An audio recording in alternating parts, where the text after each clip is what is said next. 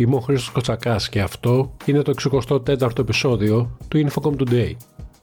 Με πρωτοβουλία του Υπουργείου Ψηφιακής Διακυβέρνησης, η Ελλάδα αποτελεί ένα από τα 11 ιδρυτικά μέλη της Συμμαχίας για τις Γλωσσικές Τεχνολογίες, με στόχο η χώρα μας να συμμετέχει ενεργά στις ταχύτατες εξελίξεις στον τομέα της τεχνητής νοημοσύνης και να υπάρχει ισότιμη ψηφιακή υποστήριξη της ελληνικής γλώσσας. Πρόκειται για μία από τις πρώτες κοινοπραξίες ευρωπαϊκής ψηφιακής υποδομής με συντονίστρια τη Γαλλία, η οποία δημιουργήθηκε στο πλαίσιο του προγράμματος πολιτικής για την ψηφιακή δεκαετία 2030 και έχει εξασφαλίσει εξασφαλίσει χρηματοδότηση 24 εκατομμυρίων ευρώ μέσω του προγράμματος Ψηφιακή Ευρώπη 2023-2024.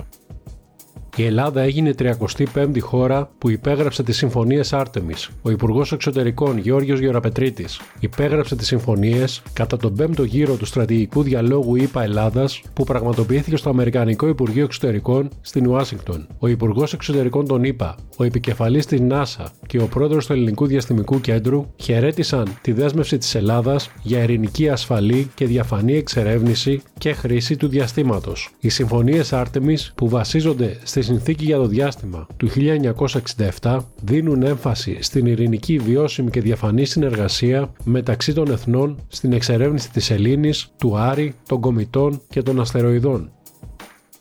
ο GSMA και η Ethno έβαλαν την υπογραφή τους σε μια συλλογική έκκληση που συγκεντρώνει περισσότερους από 20 φορείς και βιομηχανικούς οργανισμούς για ένα reset της ενιαίας ευρωπαϊκής αγοράς. Αυτό, όπως αναφέρουν, θα αντιμετωπίσει αυτό που χαρακτηρίζουν ως ένα όλο και πιο περίπλοκο και κατακαιρματισμένο ρυθμιστικό περιβάλλον. Όπως αναφέρουν στη συγκεκριμένη έκκληση, οι ευρωπαϊκές εταιρείες βρίσκονται σήμερα αντιμέτωπες με ένα αυξανόμενο κόστος συμμόρφωσης και με μια σειρά απαιτήσεων υποβολής εκθέσεων κάτι που μπορεί να σταθεί εμπόδιο στην προσέλκυση επενδύσεων και ως εκ τούτου να περιορίσει την ανάπτυξη.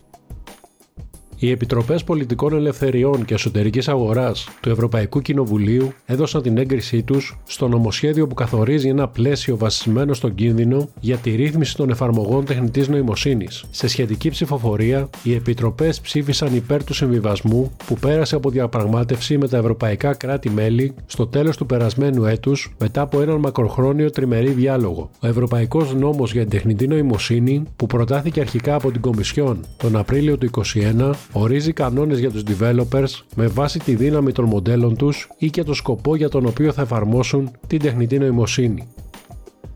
μπορεί η δημόσια διαβούλευση της Εθνικής Επιτροπής Τηλεπικοινωνιών και Ταχυδρομείων για την προτινόμενη από τον ΟΤΕ προσφορά αναφοράς χονδρικής τοπικής πρόσβασης που αφορά στο δίκτυο οπτικών ινών να ολοκληρώθηκε, ωστόσο, για να τεθεί σε εφαρμογή έχει ακόμα πολύ δρόμο. Στη δημόσια διαβούλευση έλαβαν μέρος καταθέτοντας τι απόψεις τους η Vodafone, Nova και ΔΕΗ. Όπως είναι γνωστό, η Vodafone έχει συμφωνήσει στις βασικές παραμέτρους για τις εκπτώσεις όγκου και όπως εκτιμάται θα είναι η πρώτη που θα τις εντάξει στην εμπορική της πολιτική. Η Νόβα διατηρεί επιφυλάξεις και εκφράζει διαφωνίες για διάφορα σημεία της πρότασης του ΟΤΕ. Η εκτίμηση είναι ότι η συμφωνία για τις εκπτώσεις όγκου θα λάβει το πράσινο φως, αλλά αυτό που δεν είναι γνωστό είναι το πότε και ποιοι από τους παρόχους θα κάνουν χρήση οι ευρωπαϊκές ρυθμιστικές αρχές ενδέχεται να χαλαρώσουν τους κανόνες κατά των σχονεύσεων τηλεπικοινωνιακών παρόχων και να διευρύνουν τη σχετική νομοθεσία για να βοηθήσουν τον Big Tech και άλλους να χρηματοδοτήσουν την ανάπτυξη του 5G σύμφωνα με έγγραφο της Κομισιόν που επικαλείται το Reuters. Μια τέτοια κατακαιρματισμένη αγορά κατά μήκος των εθνικών συνόρων θα μπορούσε να επηρεάσει την ικανότητα των τηλεπικοινωνιακών παρόχων να φτάσουν στην κλίμακα που απαιτείται για να επενδύσουν στα δίκτυα του μέλλοντος, ιδίως εν ώψη των διασυνοριακών διασυνοριακών υπηρεσιών. Τίθεται το ερώτημα, όπως τονίζεται, εάν η διασυνοριακή ενοποίηση ή διαφορετικές μορφές συνεργασίας θα μπορούσαν να επιτρέψουν στους φορείς εκμετάλλευσης να αποκτήσουν επαρκή κλίμακα χωρίς να διακυβεύεται ο ανταγωνισμός.